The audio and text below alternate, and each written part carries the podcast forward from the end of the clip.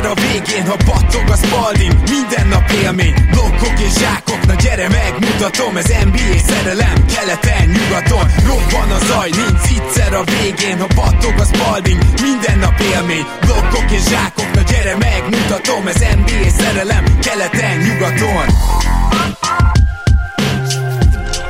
Éj jó! Szép jó napot kívánunk mindenkinek, ez itt a Keleten-nyugaton podcast a mikrofonok mögött Zukály Zoltán és Rédai Gábor. Szia Zoli! Szia Gábor, sziasztok, örülök, hogy itt lehetek. Az egészséges podcastelésről beszélünk ma, nem, de, de azért egy kicsit mindenképpen, mert a legtöbb ember ugye úgy hallgat podcastet, hogy miközben csinál valamit, és ez nagyon gyakran például mondjuk kutyasétáltatás, vagy egy egyzés, vagy egy futás, vagy egy séta. Én nem véletlenül ezeket a példákat hoztam, ugye Zoli, mert te kitaláltad az egészséges podcast készítést is. Így van, ugye már régebben is kitűztem ezt célnak, hogy meglegyen tízezer lépés minden nap, de most már azért jó ideje úgy tudom is tartani minden nap. Annyi, hogy időnként marad ilyen két-három ezer lépés estére, és akkor azt ugye egybe le kell tolni, már amikor esetleg lefekvéshez készülött. Nyilván vannak olyan nézőhallgatóink, akik a munkájuk miatt akár napi 15 ezer lépést is megtesznek, nekik ezzel természetesen nem kell ennyire így számolni, meg, meg ennyire kiszámolni. Nekem ki kell, úgyhogy most, én most úgy döntöttem, hogy, hogy a mai adás közben, amikor éppen nem nálam van a szó, természetesen ugye a Bluetooth fülessel, hogy mindent halljak közben, én közben majd a felalá lépéseket teszem. Reméljük, hogy nem fogtok ebből semmit hallani, azért javult mostanában merem azt mondani annyit a konnim, hogy, hogy ne lihegjek majd egy kis sétálástól, de meglátjuk. Hát mindenki ezek után keresni fogja a jeleket, hogy Zoli válaszol, és ilyen kifulladt hangon. Na jó, nem hiszem én se, hogy a sétától ez így történik majd, de minden esetre most már az egészséges podcast hallgatás után az egészséges podcast készítést is kimaxoljuk, és ma pedig az NBA díjakat próbáljuk kimaxolni, bár kétségtelenül összehasonlíthatatlanul fontosabbak a keleten-nyugaton díjak, éppen azért ennek egy külön adást szentelünk, mondhatni természetesen, viszont viszont az NBA díjakkal is azért szeretünk foglalkozni, és ez lesz igazából a mai témánk. Én azt hiszem, hogy csapjunk is bele, nincs ennek semmi akadálya, és azért ezt mindig az MVP-vel szoktuk kezdeni, azt hiszem, hogy most sem lesz ez másképp. Már csak azért is, mert az MVP találgatásánál, vagy megjósolásánál talán az is egy picit érdekes, hogy melyik csapatot hova várjuk, de az is természetesen, hogy most már évek óta van egy ilyen 10-12-es lista, amiben nem tudom, hogy Shai Gilgis Alexanderen kívül így hányan estek be. Tehát, hogy azért ebbe a top 10-12-es játékosba egyre nehezebb bekerülni, és akik felérnek arra a szintre, azok egyre inkább tartják magukat. Úgyhogy ezért is érdekes az MVP listáról beszélni. Hogy kik az esélyesek, párszor emlegetni fogom, de pont itt meg se akartam nézni tehát nyilván vannak otcok, meg fogadóirodák, nem érdekel, hogy kik az esélyesek, igazából az MVP-nél úgy is van általában a végére két-három kiemelkedő versenyző, és az ő, ő versenyüket látjuk, és ugye tegyük hozzá, hogy ez most évek óta Joker és Joel Embiid, és az első kérdésem Zoli az, hogy van-e okunk azt hinni, hogy ebbe a párharcba valaki idén beleszólhat? Szerintem igen és amit mondtál, hogy ez egy 10-12-es lista, valószínűleg magától értetődő mindenki számára, de azért emeljük ki, hogy természetesen itt mindenkit bele számítunk, aki bármilyen úton, módon valahogy MVP lehetne, nem pedig a főesélyeseket, mert a főesélyesek listája azért, azért sokkal szűkebb ennél, és szerintem idén igen beleszólhat pár játékos, úgyhogy nagyon kíváncsi leszek, hogy te kire gondolsz, még ha gondolsz valakire. Persze gondolok, csak akkor előtte egy picit fejtegetném a dolgot szokás szerint. Hát először is én azt gondolom, hogy Embiid is és Joker is ott kell, hogy legyen a legnagyobb esélyesek között továbbra is. Tehát nem látom okát annak, hogy mondjuk bármelyikük kiessen. Természetesen itt lehet azzal érvelni, hogy majd a Philadelphia szétesik, majd a Philadelphia itt a Harden probléma miatt nem teljesít elég jól, és akkor ez Embiidnek az otcait is csökkenti. Csak hogy én azt gondolom, hogy Embiid, tehát azért eléggé alá tudjuk becsülni, és ebben benne van az, hogy a playoffban általában kisebb sérülést összeszed, nem teljesít minden meccsen ilyen fantasztikusan, de hát azért nem tudom, közben elfelejtjük azt, hogy Embiid szinte egyedül képes 50 győzelemig vinni egy csapatot. Tehát azért, ha ő egészséges marad, már pedig az alapszakaszok nagy részében mostanában már ez elmondható, akkor szerintem az ő csapata, az nincs az a veszély, hogy nem tudom, play-in csapat lesz, ha csak nincs tényleg brutális szétesés. Tehát én azzal kezdeném, hogy ez a két ember most is ott kell, hogy legyen a versenyfutásban, mert az, hogyha mondjuk Hardent úgy kell elcserélni, hogy kvázi csak egy Terence jön vissza, nyilván még draft pickek, de értitek, tehát, hogy mint játékos csak Terence Mann jön vissza, hát akkor ebben az esetben Embiidnek még nagyobb teher hárul majd a vállára, és biztos vagyok benne, hogy legalább ugyanilyen brutális statisztikákat hoz majd. És szerintem a Philadelphia sem esik majd vissza, nem tudom én, a nyolcadik helyre ettől. Tehát csak ezt akarom mondani ezzel, hogy semmi ok nincs arra, hogy ez a kettő ember kiessen. Igazából azt kell megkeresni, hogy ki csatlakozhat ehhez, és három nevem van, és az egyik, rögtön mondom a talán meglepő, vagy a legmeglepőbbet, az Shai Gilgis Alexander. Mit szólsz ez, Zoli? Abszolút egyetértek, és a mai adás ezen részének egyik ilyen témája számomra az, hogy az a kérdés, hogy ha eddig volt egy International Big Four, ugye nemzetközi nagy négyes, akkor nevezhetjük-e innentől ezt nemzetközi nagy ötösnek akár, kicsit megelőlegezve a bizalmat Sáj felé, és szerintem igen, én már el is kezdtem, megmondom őszintén, a Real GM-en így hívni, és ez kicsit még megelőlegezett bizalom, igen, de amerre halad az OKC, és amennyire jó edzőjük van, akiről ugye fogunk még beszélni ma, egy másik díj potenciális várományosai között, szerintem ez nem egy nagy kockázat ezen a ponton ezt bevállalni, hogy, hogy Sáj ott lehet a top 5-ben legalábbis, és az is teljesen egyértelmű, hogy, hogy Joker és Embiid ott maradnak az esélyesek között, ugye ahogy mondtad, illetve utal voltára ez az elmúlt három évben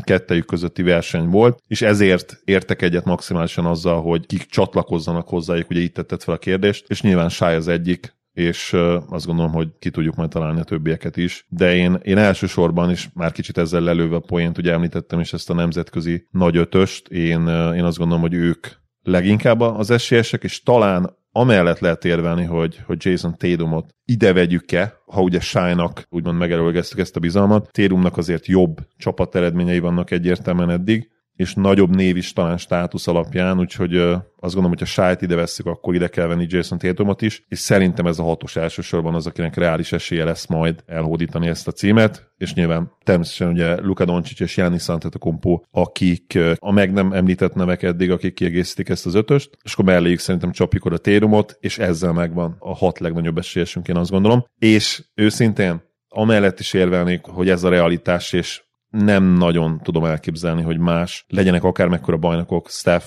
KD, nem tudom elképzelni, hogy, hogy bele tudjanak szólni olyan szinten, hogy valaki egyáltalán a top 3-ba bekerüljön, aki nem ebből a hatosból jön. Nyilván megtörtént, de nagyon-nagyon kicsi esélyt látok rá.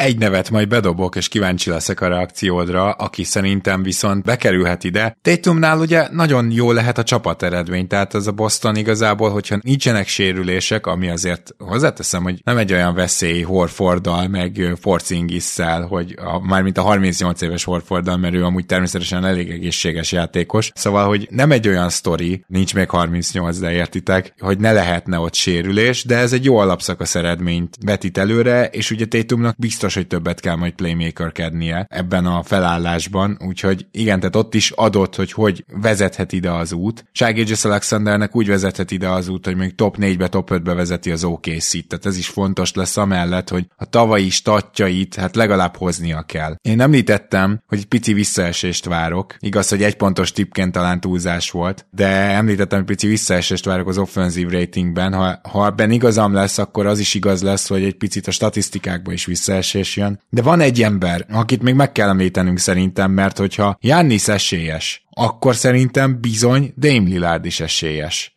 És az is elképzelhető, hogy Dame Lillard mondjuk olyan változást hoz, ami egy sztorit is kiépít neki. Tehát, hogyha valaki beleszólt ebbe a hatosba, azt szerintem Lillard lehet, és főleg úgy, hogyha a Bucks megnyeri az, akár az egész alapszakaszt. Én azért vagyok szkeptikus ezzel kapcsolatban, mert kettőjük közül egyértelműen Janis a jobb játékos, és amikor van kettő szupersztárod, ők általában vagy kiütik egymást, vagy az egyértelműen konszenzus jobb játékosnak van igazán reális esély az MVP-re, és szerintem itt vagy az van, hogy ők teljesen kiütik majd egymást, akkor viszont lehet arról beszélni, hogy ez nem is egy hatos, hanem ötös, vagy pedig ha nem ütik ki egymást, akkor meg konszenzus az, hogy Jánisz a jobb játékos, és ilyen esetekben szerintem precedens nélküli is az, hogy, hogy megkapja a másik sztár az MVP-t. Nem gondolom azt, hogy ez valaha megtörtént az NBA történetében. Igen, csak itt van egy különleges helyzet, Zoli, és kérlek erre reagálj. Ne menj messzire, hogy úgy fogalmazzak hogy viszont Lillard a jobb támadójátékos. Ezt ne felejtsük, hogy az MVP címről beszélünk, ahol ez nagyon sokat számít. Mm, ezzel nem értek feltétlenül egyet, tehát az MVP az nem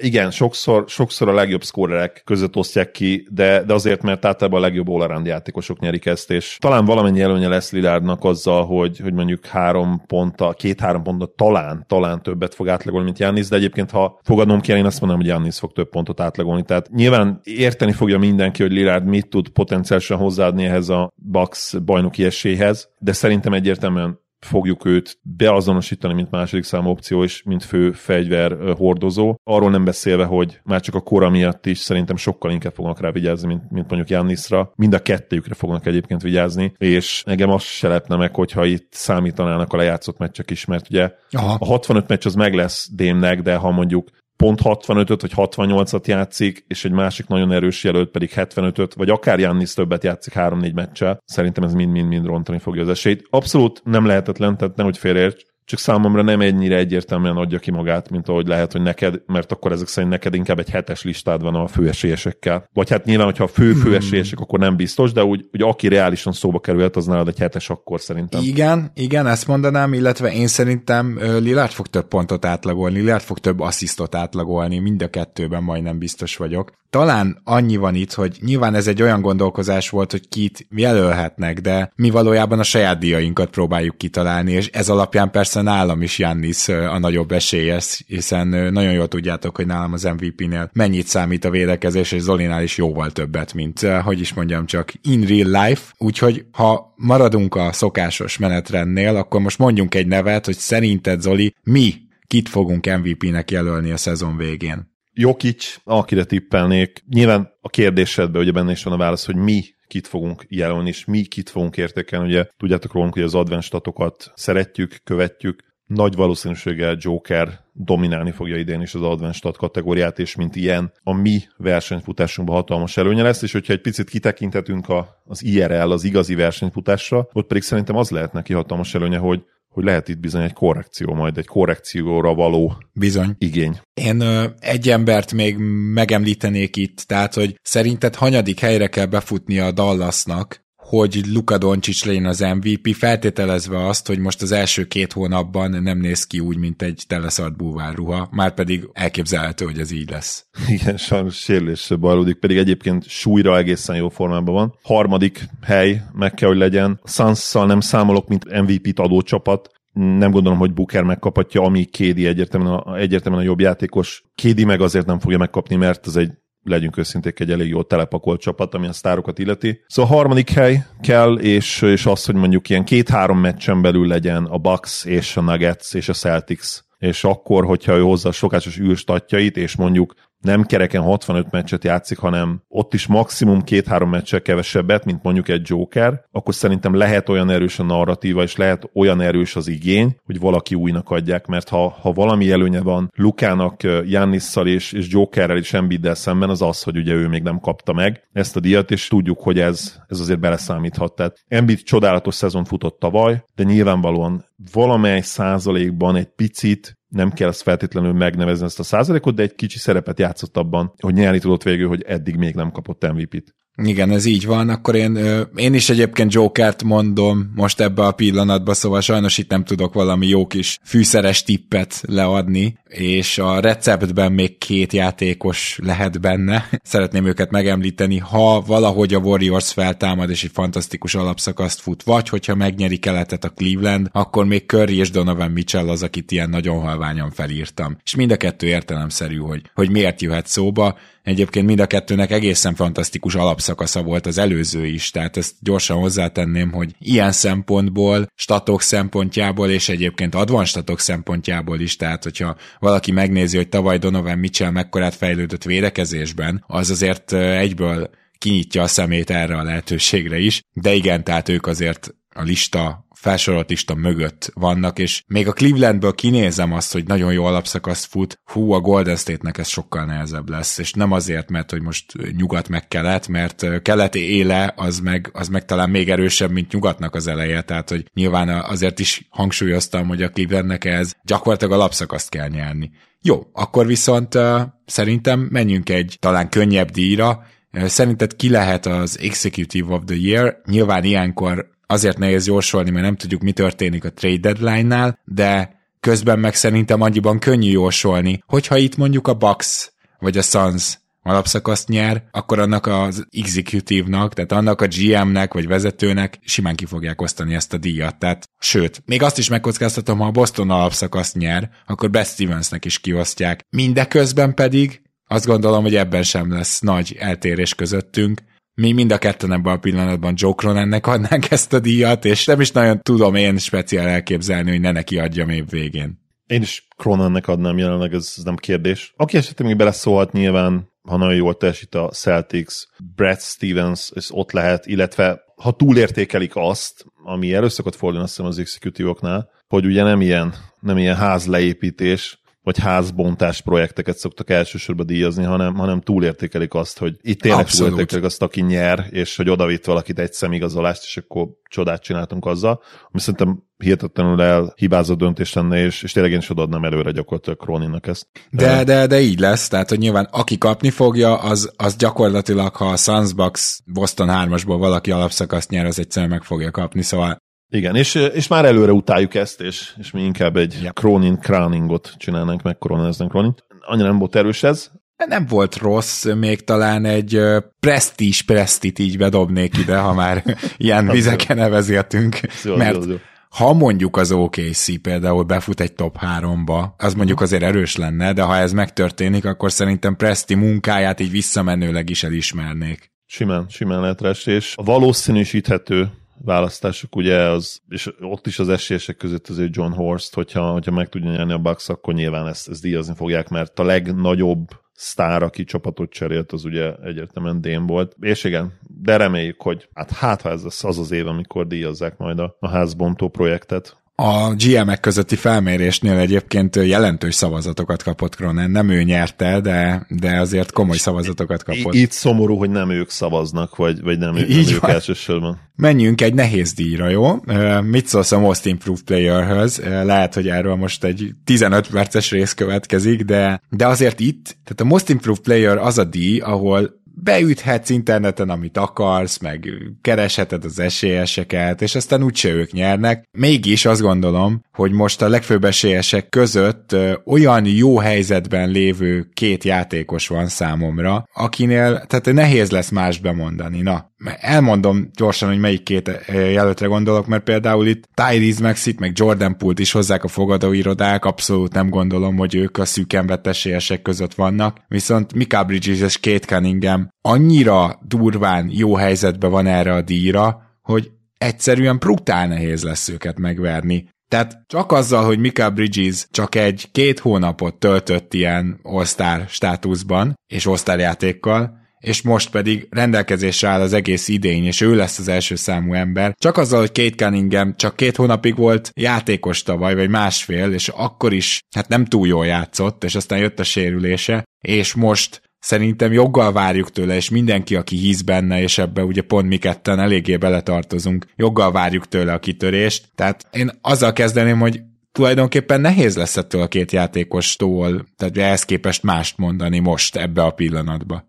Nagyon egyetértünk már csak azért is, mert tényleg végtelenül egyszerű a képlet. Ha Mikál azt tudja hozni a teljes szezonban, teljes alapszakaszban, amit már egy 30 meccses mintában megmutatott, akkor nem lehet elvenni tőle ezt a díjat. És... Ja, várjál, azért számunkra lehet, és én el is venném. Tehát számunkra, igen. nem tudom, hogy egyetértesz. Én, én, én, én, valószínűleg, én valószínűleg neki adnám, mert tényleg, jó, oké, okay, tehát értem a logikát, hogy ha ő már ez a játékos volt, és csak kiderült, hogy ugye egyszerűen el volt temetve két szupersztár mögé, akkor mi a fenér érdemelni azt meg, hogy ő a legtöbbet fejlődött, mert hát lehet, hogy nem is fejlődött ténylegesen olyan sokat, egyszerűen csak a szerepe változott, de ez már lehet, hogy ilyen szemantikai kérdés, és ugyanakkor meg az ellenérv az lenne, és talán teljesen jogos, hogy oké, okay, de egy csomó játékos tehetséges az NBA-ben, és ha beraknánk őket egy nagyobb szerepbe, attól még mentális és egyéb okokból a fele leszerepelne, és nem bírná el a ráhelyezkedő nyomást, ami ugye különleges az első számú opcióknál. Szóval ezt is értem. Én abban egyébként nem értek egyet feltétlenül, vagy illetve abban talán egyetértek, hogy nem ők a legfőbb esélyesek, de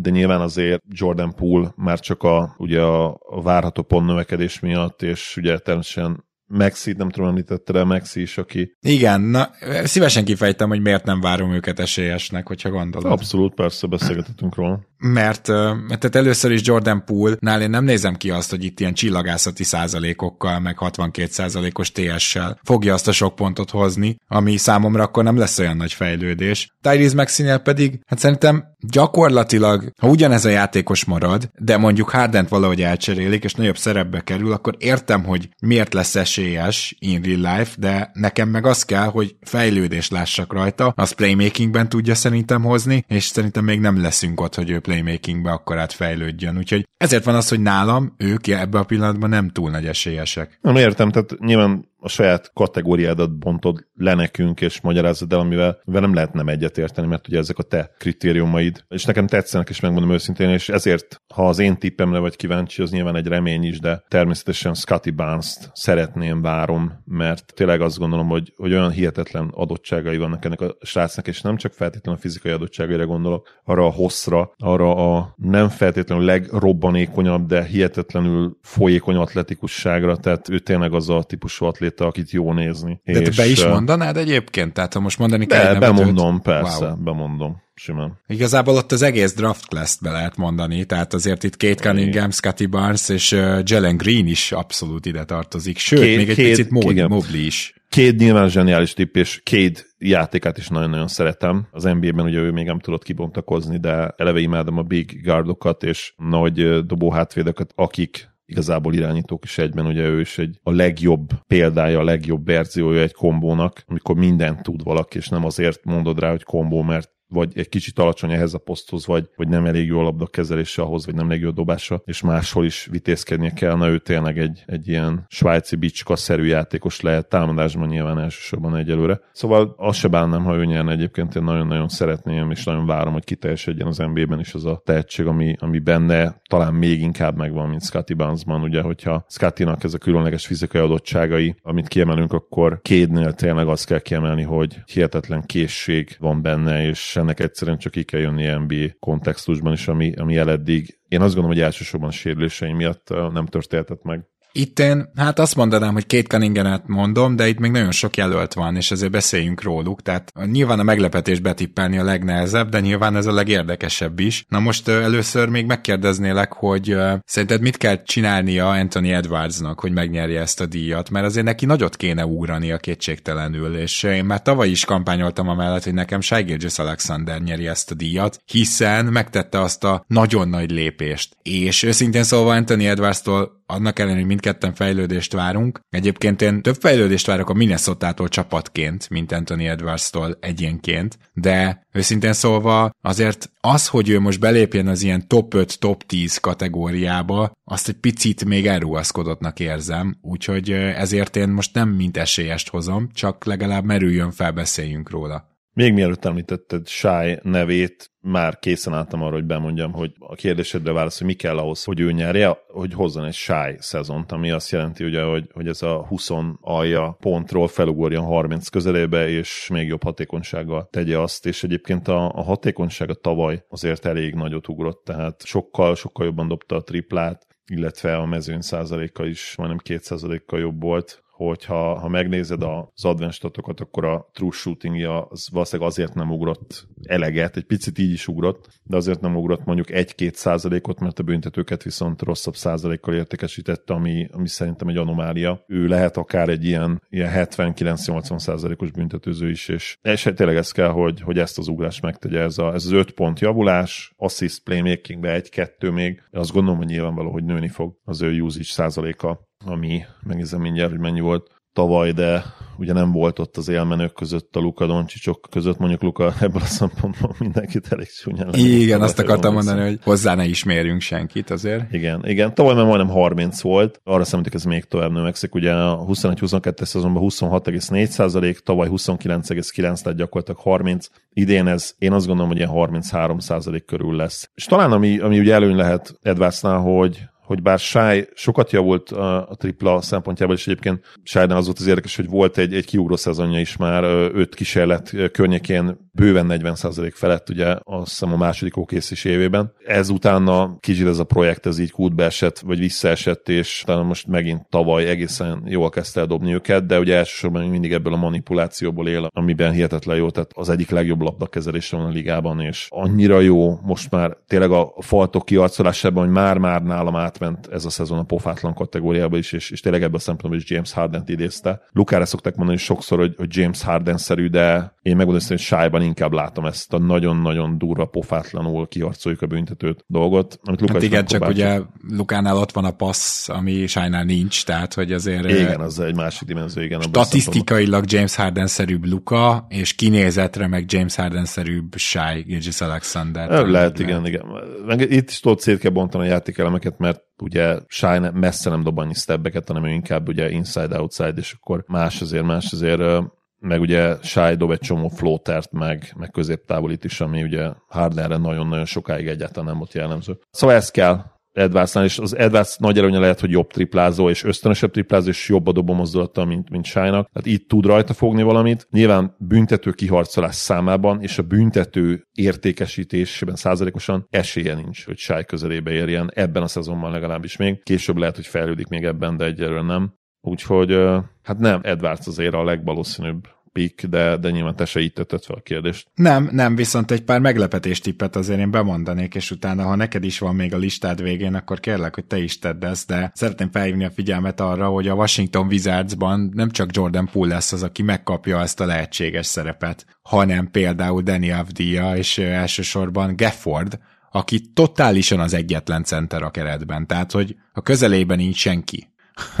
Na most, hogyha ő játszik egy 30 percet, és kiderül róla, hogy mondjuk jól fejez be a gyűrű körül, akkor azért itt egy elég komoly, akár támadó védekező szezon lehet, és szerintem érdemes itt megemlíteni a nevét. Aztán talán még ilyen meglepetést nyilván okozhat valamelyik Miami megint kitermel valakit kategória, csak itt megnevezni se nagyon tudjuk, hogy ez konkrétan ki lehet, mert mit tudom én, tehát a Miami-ból tényleg kinézi az ember Josh richardson a régi fényébe csillogtatja, és akkor el kell gondolkoznunk majd azon, hogy Josh richardson a legtöbbet fejlődött játékos, amit ugye egyikünk se szeret igazán, hogy egyszer már volt olyan jó játékos, hát akkor most nem fejlődött, de egyébként ugye arra már volt példa, hogy így valaki ott legyen a Most Improved Player szavazatoknál az élen vagy az él közelében. Még egy-két olyan játékos van, aki szerintem ilyen meglepetés lehet. Ugye nyilván tehát a, Memphis Grizzliesnél most több olyan játékos van, akinek kitörési lehetősége lesz, és nem Bane-re és Jacksonra gondolok, sőt főleg nem rájuk, hanem például Zaire Williamsre. Úgyhogy csak akartam, hogy elhangozzon a neve. Nyilván a Portland Trailblazersnél Jeremy Grant nem tudjuk mekkora szerepet kap, de ott is még lehet egy ugrás akár, és simán csak a usage miatt. Nem gondolom, hogy én mondjuk rászavaznék, vagy nem tudom ahhoz mi kéne. Ugye gondolkoztam itt a Houston Rockets kérdésen, és szerintem az a csapat az most annyira tömött tízes rotációval rendelkezik, hogy ott minden díjtól esik, bárki is ugrik ki, de azért egy díjnál majd hozom őket ez nem ez lesz, úgyhogy nem tudom, hogy miért említettem őket most meg. Illetőleg, hát, csak ilyen nagyon-nagyon nyolcas pályára mondom Bones Highlandet, aki elképzelhető, hogy kezdőirányító lesz idén a Clippersnél, és azért ott, hogyha végre összeáll fejben szerencsétlen, akkor akár nagyon komoly statok is előjöhetnek. Szóval Meglepetés jelöltek, de nagyjából ők azok, akiket még így, így meg akartam említeni. Neked van-e esetleg olyan valaki, akinek hangozzon el a neve? A Bones Pick az ilyen nagyon, tényleg nagyon súranó pályás, under the radar tip tőled. Én azt nem látom egyelőre magam előtt, hogy hogyan ne szedje le Kavály, hogyan ne harapja le majd Kavály az ő fejét, függetlenül attól, hogy Kavály éppen öltönyben ül a kispadon, vagy a pályán éppen tevékenyen részt vesz a védekezésben, hogy, tehát, hogy Bones annyira alacsony védekező IQ-val rendelkezik, és annyira ráadásul az NBA talán a legkönnyebb játékosa, és ez egy, ez egy nagyon durva kombináció. Úgyhogy én nem tudom, hogy, hogy ő értem, hogy totál hiányzik az, amit ad a Clippersnél irányító poszton, de egyelőre ezt nem látom. Mindenesetre érdekes tipp, és ha bejön, akkor ugye döngetheted a melledet évvégéig. Van még azért pár játékos egyébként, aki ilyen súranópályás lehet. Nekem Jalen Williams jutott eszembe az OKC-ből, ő is esetleg odaérhet, vagy ugye most hirtelen, hogyha egy Anthony Simonsra rászakad a világ összes dobása, mert azért Sharp és az újonc Scoot bármennyire is tehetségesek, azért nem fogják elvenni a, a már veterán 24 éves, 25, max 25 éves, de inkább 24 éves simons a labdákat, és ő simán lehet szerintem, hogy 25 pontot fog átlagolni. Főleg, ha esetleg, hát benne van még ebben a projektben egy olyan csoda is, ami végképp már ilyen hatos osztályzatra vinné fel nálunk, hogyha értéket tudnak csinálni Anthony Simonsból. Úgy, hogy mellette még szépen fejlesztik a két szerintem szerintünk sztárpotenciálra rendelkező Sharpot és Scootot, úgyhogy ő is érdekes lehet. Hát igazából szerintem ennyi. Azt hiszem, ugye nem ezt a Jabarit említetted 5 pontért, de én Jabari Smith Jr.ból is kinézem, hogy esetleg még beleszólhat, illetve ugye Liblingemből, Franz Wagnerből, és nagyjából akkor itt én le is zárnám ezt a listát. Igen, én másodéveseket direkt nem hoztam, de valóban akkor ők lennének nálam is, illetve Wagner meg pont, hogy nagyon jó, tehát egészen elképesztő szintlépésre lenne szükség, még nem tudom miért, de Ocsálják Bacsi nevét így hangozzon el. Jó. Elhangzott. Én sem tudom, hogy miért, de elhangzott. Rendben. Akkor viszont szeretnék a Rookie of the year egy rövid beszélgetést, hiszen gyakorlatilag az előző adásban Pándi Gergő barátunkkal kibeszéltük azt, hogy mindannyian azt várjuk, hogy ez egy maximum igazából ötös versenyfutás lehet, de hát az, hogy ne Scoot vagy ne Viktor nyerje meg, az már egy nagyon nehéz dolog lesz. Igazából mind a kettőjüknek abszolút minden a, tehát nem azt mondom, hogy rögtön odaadják a kulcsokat a kezükbe, de minden a rendelkezésükre áll ahhoz, hogy nagy szezont hozzanak. Brandon Miller ehhez képest mondjuk a padról fog jönni, ha minden igaz a Hornetsben. Tehát azért ezt érezzük, hogy itt nagy különbség van, és Chet Holmgren, Eamon Thompson és esetleg Kionte George szerintem, ha más nyeri, az óriási meglepetés, és már az is, hogyha az említett három úriember nyerne, és nem Scoot és Viktor, és én itt egyébként Scoot Hendersonra szavazok, még annak ellenére is, hogy az első preseason meccsén nem alkotott annyira maradandót. Én Vembire szavazok, neki van arra esélye tényleg, hogy egy esetleg támadásban akár nem is olyan nagyon extra jól sikerülő újonc szezonnal is meg tudja nyerni az év újonc díjat. Én ugye nagyon-nagyon magas polcra helyezem csetet, ami a tehetséget illeti, és szerintem garantált a kezdő státusza és a meccseként ilyen 25-28 perc játékidő.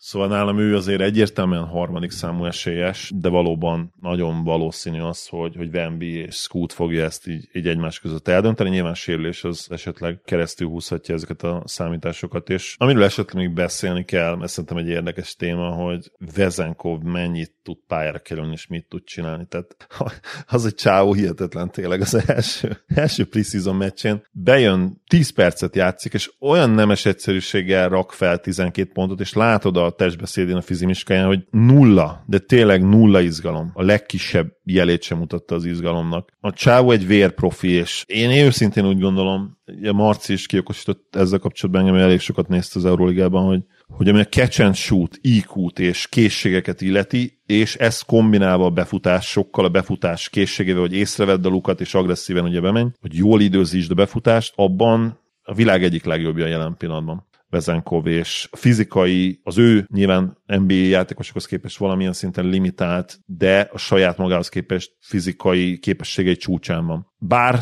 ne lenne egy olyan része az NBA-nek, hogy váltások és védekezés és meccsapodászat, mert ha ennek a csávónak tudnak találni 25 perc játékidőt, azt szerintem garantált, garantált 14 pont kb. Tehát, Igen, tehát annyira, annyira jó, annyira jó, hogy, hogy hihetetlen, és aztán nyilván nem tudjuk, hogy mi lesz, de ja. És akit még említeni kell, az én azt gondolom, ugye beszéltünk Scootról természetesen, és arra leszek kíváncsi, hogy Kionte George mennyit tud játszani, azt hiszem te őt említetted, mert neki is azért eléggé felszabadultak úgymond a percek ebbe, ebbe a jazzbe, és nagyon-nagyon kíváncsi leszek, hogy ő mit tud kezdeni ezzel a játékidővel. Igen, mert... de először mondjuk nem ártana kezdeni, szóval én azt várom, ha, hogy igen, ezt igen, is fogja venni majd a szezon közben, de szerintem nem igen. ő kezd majd. Hát lehet egyébként, amíg, amíg 25 percet játszik, addig, addig szerintem ő még egy érdekes pik lehet, de úgy lehet, hogy az inkább az az izgalmasabb kérdés, hogy akkor ő, hogy ő, hogy ő ott lesz mondjuk a first rookie teamben, és nem valószínűleg bele fog azért tudni szólni. De ő még nekem ilyen, esetleg ilyen under the radar kertek alatti pick. Igen, bár szóval na, annyira azért nem kertek alatti, de igen, igen, kétségtelen. Tehát itt túl nagy a, a főesélyesek, ugye még csetet is valamennyire ide lehet hozni, azért túlságosan kiemelkednek jelen pillanatban, vagy jelen tudásunk szerint. Na akkor beszéljünk arról, hogy ki lehet szerinted az év hatodik embere. Ugye itt pont Pándi Gergő hozta ezt a Chris Paulos történetet, ami végül nem került be nála a rotációba, de ugye például nála teljesen jogos kérdés az, hogy egyáltalán hatodik ember lesz-e, és egyre inkább szerintem egyre nehezebb megtippelni a szezon elején az év hatodik emberét azért, mert sokszor fordul elő az, hogy egy meglehetősen jó játékos bekerül egyszerűen a kezdőbe, vagy akiről azt hisszük, hogy hatodik ember lesz, nem lesz hatodik ember by design, tehát hogy nem is úgy tervezték, és éppen ezért szokás szerint megint csak ez egy olyan díj, ahol az otcokat is hát meg lehet nézni, de egyáltalán nem biztos, hogy, hogy bárki olyan nyer, aki elő van egy ilyen listán. Szóval ezért vagyok nagyon kíváncsi, Zoli, hogy te az év hatodik emberére kikbe gondolkozol, kik szerinted, hogy kik lehetnek a legfőbb esélyesek? Terjeng most egy elég népszerű elmélet, vagy nem is tudom, minek nevezzem, hogy, hogy CP Free ezt a díjat, ezt lesöpörheti, de én valahogy nem látom ezt. Egyszerűen azonokból kifolyólag, hogy szerintem nem fog tudni még a padról sem eleget játszani, és hát jellemzően azok... Vagy kezd, ugye, amiről az előbb beszéltem, tehát még meg a másik, van. másik elmélet, igen. Szerintem azért a meccsek döntő többségén nem lesz a kezdőbe. Ha őt berakják a kezdőbe, azt szerintem nem fog működni. Én nem tudom elképzelni, hogy erről is beszéltünk korábban részletesen, amikor a Warriors nyarát elemeztük. De hogyha igazából tényleg, hogyha padról jön, akkor meg azért nem lesz esélye, mert ilyen 23-25 percet fog szerintem játszani, amivel egyszerűen nem lehet megnyerni ezt a díjat. A győztesek azért jellemzően ilyen 30 perc körül játszanak, vagy akár 30 perc felett, és, és sokszor ilyen, ahogy mondják, ugye ilyen, ilyen token cserejátékosok, akik igazából ilyen bújtatott kezdők státuszban és játékpercben is. Nyilván technikailag nem kezdők, mert ugye cserepadról jönnek, de a negyedik negyedekben például jellemzően fent vannak. Úgyhogy, úgyhogy én őt kiszedném, hogy ki lehet az, aki, aki igazából befutó lehet. Szerintem ez az egyik olyan díj egyébként, ami a legizgalmasabb lehet, és ezt talán sok évben elmondhatjuk. Én azt is el tudom képzelni, hogy, hogy Derek White, bár ugye most már valószínűleg kezdő lesz, ugye, mert annyira vékony a Boston kerete, ugye? Hát nem. ez is egy kérdés, igen. Ez Tehát, is egy hogy... kérdés, igen. Mert ha Derek White a padról jönne be, akkor szerintem Impactben lehetetlenül meccselni a liga többi hatodik emberének. Csak ugye itt nem igen. feltétlenül mindig, mindig Impact fog számítani. Hát de nálunk uh, számíthat. Nálunk igen. Tehát ha igen, akkor így pontosítsuk. Talán a mi díjunknak egyértelműen ő a torony magas esélyese, ha és amennyiben nem fog kezdeni. Van még azért valaki olyan, aki nekem nagyon tetszik, mint potenciális jelölt erre a díjra. Mert és... kíváncsi, ki tudom találni. Na. Nyilván nem CP Free az. Nem. Uh, Bogdanovics esetleg? Nem, nem. Mm. Brogdon biztos nem, most nincs olyan magasan az ázsiója, meg ugye elégedetlenkedik is. Most volt egy olyan nyilatkozat a Brogdonnak, hogy hát őt nem akarták elcserélni, meg hogy nem érdekli a íresztelés, ő most Portlandbe akar maradni, szóval a Aha. PR nyilatkozatot azért megcsinálta. Kedvencet Caleb Martin esetleg? Nem. Jó, feladom. Oké, okay, oké, okay. nekem Jordan Clarkson tetszik nagyon, mert úgy tűnik, hogy nem fog kezdeni a jazzben. Egyrészt, ugye ő klasszikus hatodik ember, ezt értem, de azt is láttam tavaly, és tavaly ezt leginkább a kezdőből hozta, hogy nagyot lépett előre playmakingben, ezt erről ugye te is többször megemlékeztél, és én szerintem nagyon jó pozícióban lesz, mert a jazznek ez a négy, de akár öt hátvédje, aki szinte folyamatosan játszani fog, Szóval ezek közül minden esélye megvan, hogy ő kiemelkedjen, még úgy is, hogy a padról jön. Ez nem csak jó statokat hoz majd, hanem lehet, hogy például a jazz padja is önmagában a jobbak közé tartozik, sőt, itt a lehetett majdnem, hogy kivenném, mert ugye a jazznek inkább a kezdőben lévő sztár potenciál, vagy, vagy, vagy sztár mennyiség, vagy talent mennyiség az a problémája, de majdnem egy ugyanolyan csapatuk van a padon is. És ezt szerintem érdemes díjazni egy hatodik ember díjnál, hogy egy jó padot vezetsz, úgymond, úgyhogy nekem ő nagyon tetszik, és persze vannak még ilyen esélyesek, mint Norman Powell, például őt sokan mondják, vagy Melik Mong, Bobby Portis is nagyon tetszik. Portis azért, mert szerintem az idei Bucksban lesz annyi pihentetés, és lesz annyi rotáció, hogy ő kezd majd jó pár meccsen, és ez alaposan fel is javíthatja a statisztikáit is, de nem kezd majd elég meccsen ahhoz, hogy ne lehessen hatodik ember. Ezt hozzáteszem, hogy ez utóbbi inkább csak a, a díj jóslatom, és nem a mi saját díjunk jóslata, mert ugye Portisban azért én az impactet már évek óta hiányolom, és hát lehet, hogy lesz esélye, de nem hiszem, hogy nálunk. Úgyhogy még, még őket így akartam hozni. Derek White azt gondolom, hogy ha és amennyiben nem kezd, akkor tényleg nagyon nagy esélyes, és itt nem is tudok kit bemondani, mert persze bemondhatjuk Derek White-ot, aztán lehet, hogy kezd. Szóval ez van az egész díjjal és ennek a megjósolásával igazából ez a problémám.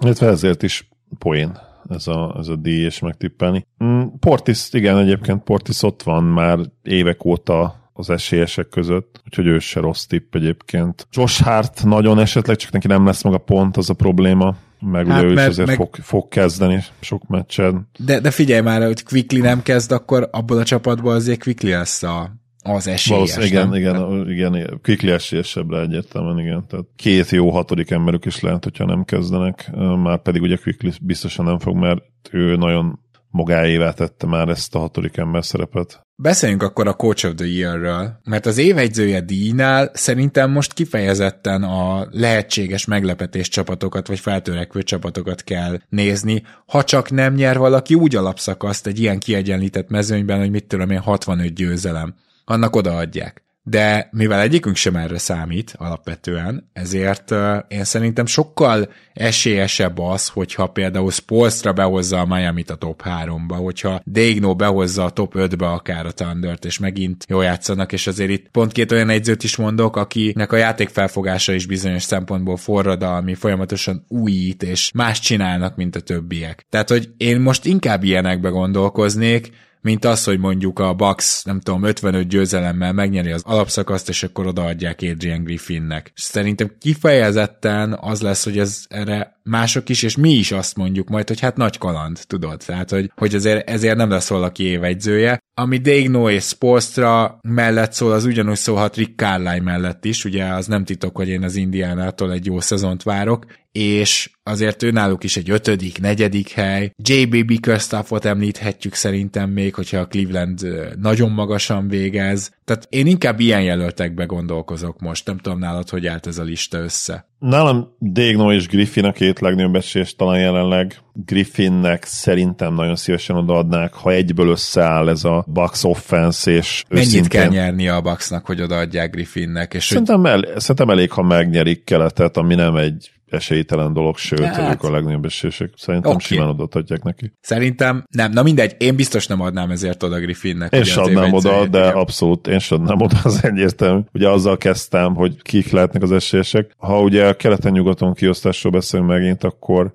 mm, én egy Nick Nurse-nek például nagyon szívesen odaadnám, ha, ha ő második helyre, vagy akár harmadik helyre bevezeti a, a Filit, és nagyon jól, jól játszanak, és a támadó játékuk sokoldalúbbnak tűnik, a védekezésük esetleg stabilabb. De nagyon szívesen odaadnám Fogelnek is, ha, ha össze tudja gyúrni, mert azért nem egyszerű egy ilyen hármast hatékonyan összegyúrni, és szerintem az is egy olyan feladat lehet azért, ami miért megérdemelheti az elismerést. Carlyle nekem is egy ilyen fekete ló, ő ugye nyerte már egyszer ezt a díjat, de amikor nyerte, akkor már nagyon sok éve beszéltek arról, hogy hú, hát ő a liga egyik legjobb, hanem a legjobb edzője, neki már rég nyerni kellett volna. Mazula Ázsiója státusz az elég, eléggé lecsökkent a playoff óta, legyünk őszinték, ugye nagyon sokan nem értették azokat a dolgokat, amiket csinál, vagy amit nem csinál, hogyha az időkérésekről, hívásáról beszélünk. De, de hát azért őt is ide kell uh, de miért kéne, miért kéne ide citálni? Tehát nem tudom, ha 65-öt nyer a Boston, akkor persze, értem, de máskülönben hogy,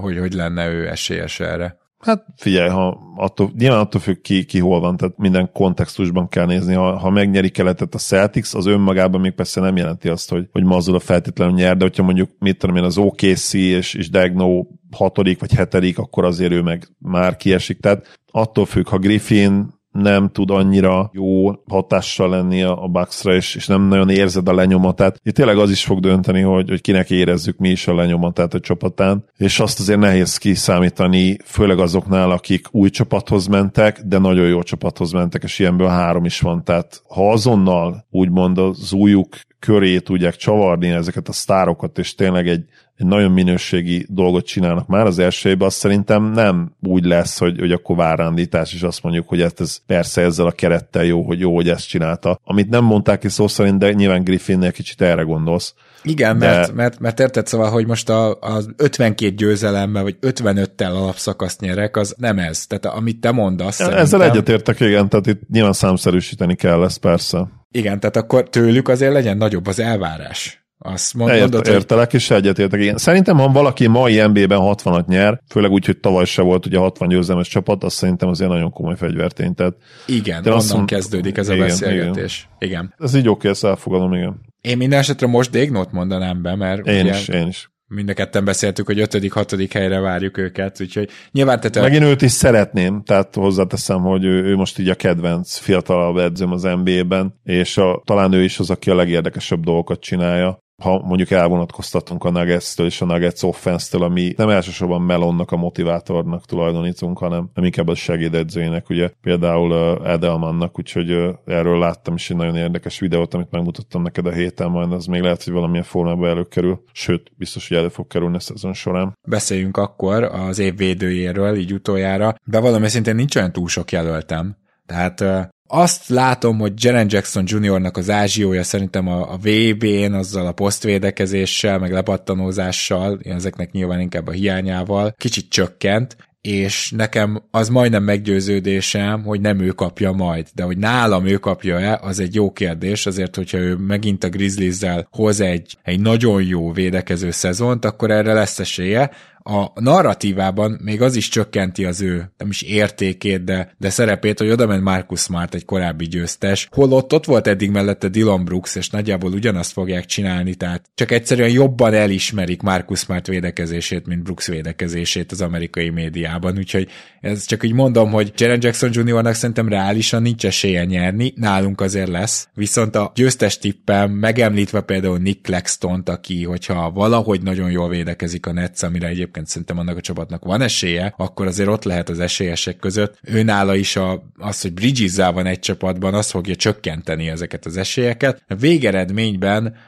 Bem Adebayo az, akit szerintem most már lassan sokan úgy vannak vele, hogy itt lenne az ideje díjazni, és hogyha ő fel tud építeni egy jó narratívát, és főleg, hogyha a Heat jól tud védekezni, ami idén is az erősebb oldaluk lesz, tehát ne legyen kétség, hogy ha, ha itt a Heat nem tudom milyen 118-as offenzív ratinggel jön elő, akkor Spolstrának személyesen építjük fel mi ketten, meg Gedei Tibi is hárman a szobrot, pedig egyikünk se tud szobrászkodni, de hogy azért itt valószínűleg ez egy jobban védekező, mint támadó csapat lesz továbbra is, úgyhogy nekem ilyen szempontból Bemadebayo az esélyesem, és őt is mondom be. Hamas Polstra természetesen megnyerte a minap a GM-ek exekutívok közötti szavazást, meg azt hiszem talán nem vagyok benne biztos, lehet, hogy az edzők is szavaztak, ugye ez egy új szavazás volt, nem az, ami egy héttel ezelőtt, de hogy a lényeg, hogy ugye a liga döntő többsége szerint Spolstra ugye a legjobb edző, ami, ami nem meglepő. Azt hiszem, hogy ez ma már így konszenzus igazából. Ugye éveken át pop volt, sőt évtizedeken át talán most már azért Spolstra király ebből a szempontból. Felsoroltad a,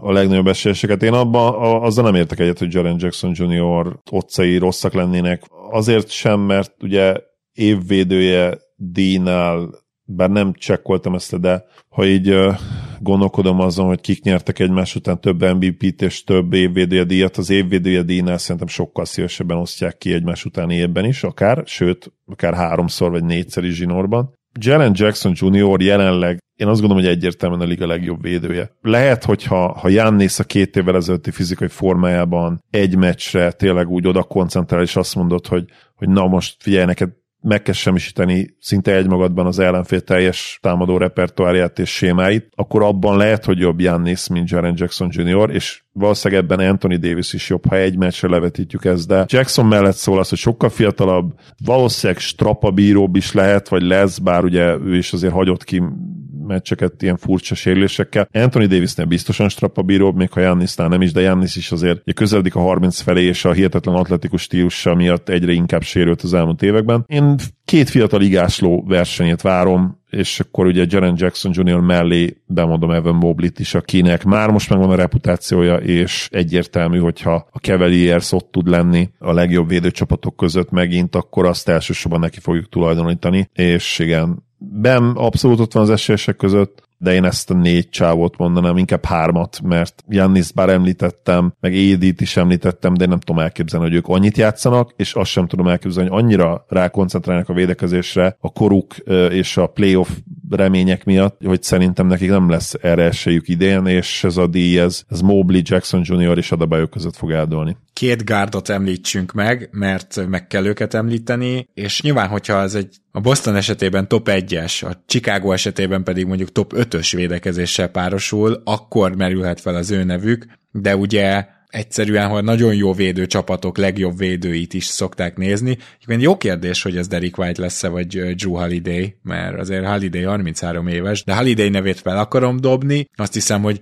sokan vannak, úgyhogy ő is kapjon már egy életműdíjat, de tehát nem feltétlenül mondanám ezt butaságnak, csak nem vagyok róla meggyőződve, hogy egyáltalán ő lesz a legjobb védő Bostonban. Ez kis adalék, hogyha említettem ezt a szavazást, 50% gondolta úgy még mindig, hogy ő a liga legjobb perimétervédője, és ezzel megnyerte. Már nem akkora fölénnyel, mint az elmúlt években, de még mindig ő nyerte ezt a szavazást. És akkor a Chicagóból pedig te is, és kedves hallgatók is kitalálták, hogy Caruso a másik, aki viszont tavaly olyan fantasztikus védekezői évet hozott, amire nagyon ritkán van példa. Tehát a Marcus Smart legszebb éveit sem talán. Tehát no nem, ilyen történelmi, történelmi évet hozott kb. perimétervédőként, és az is nagyon érdekes, most nem akarok belemenni, hogy ugye Caruso sokkal inkább Derek White típusú, tehát inkább besegítő védő. Egy az egyben is jó, de Juha idei meg ugye fordítva, ő meg labdáson talán még mindig a legjobb védő a ligában, besegítőként viszont azért nincs Derek White vagy Caruso szintjén. Szóval egy picit más típusú perimétervédők versenyezhetnek itt. Nem ők az esélyesek, de azért szerintem jó, hogy elhangzott a nevük.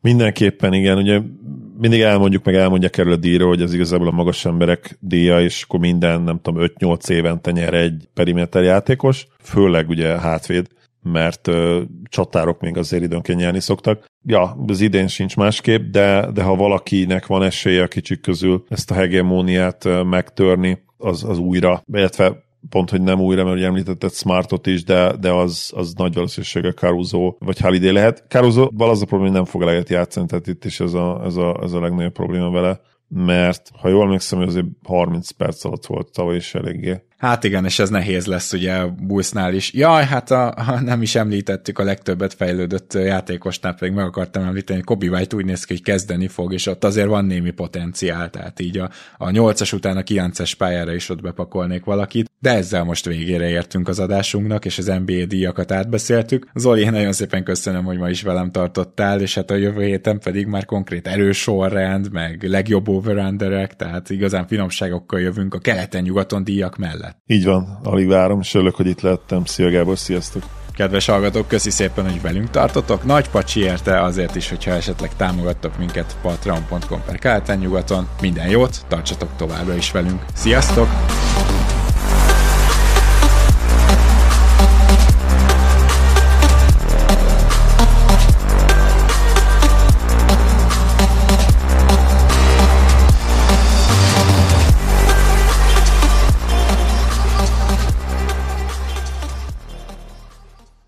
Ha más podcastekre is kíváncsi vagy, hallgassd meg a Béton műsor ajánlóját. El tudod képzelni, hogy a podcastet, amit éppen most hallgattál, fél év múlva már a mesterséges intelligencia generálja? Mi sem. De ha érdekel, eljött már a gépek lázadása. Hallgass bele az Embertelen podcastbe. Orsós Lajos vagyok, a műsor házigazdája. Egyelőre még élőben. Egyelőre. Fedezzük fel együtt, hogyan ismerkedik, randizik, mesél és vitatkozik Betty és Péter, két teljesen mesterséges intelligencia. Lajos, a podcast címét mond még egyszer, Léci. Oké. Okay. Embertelen podcast. Ez a műsor a Béton közösség tagja.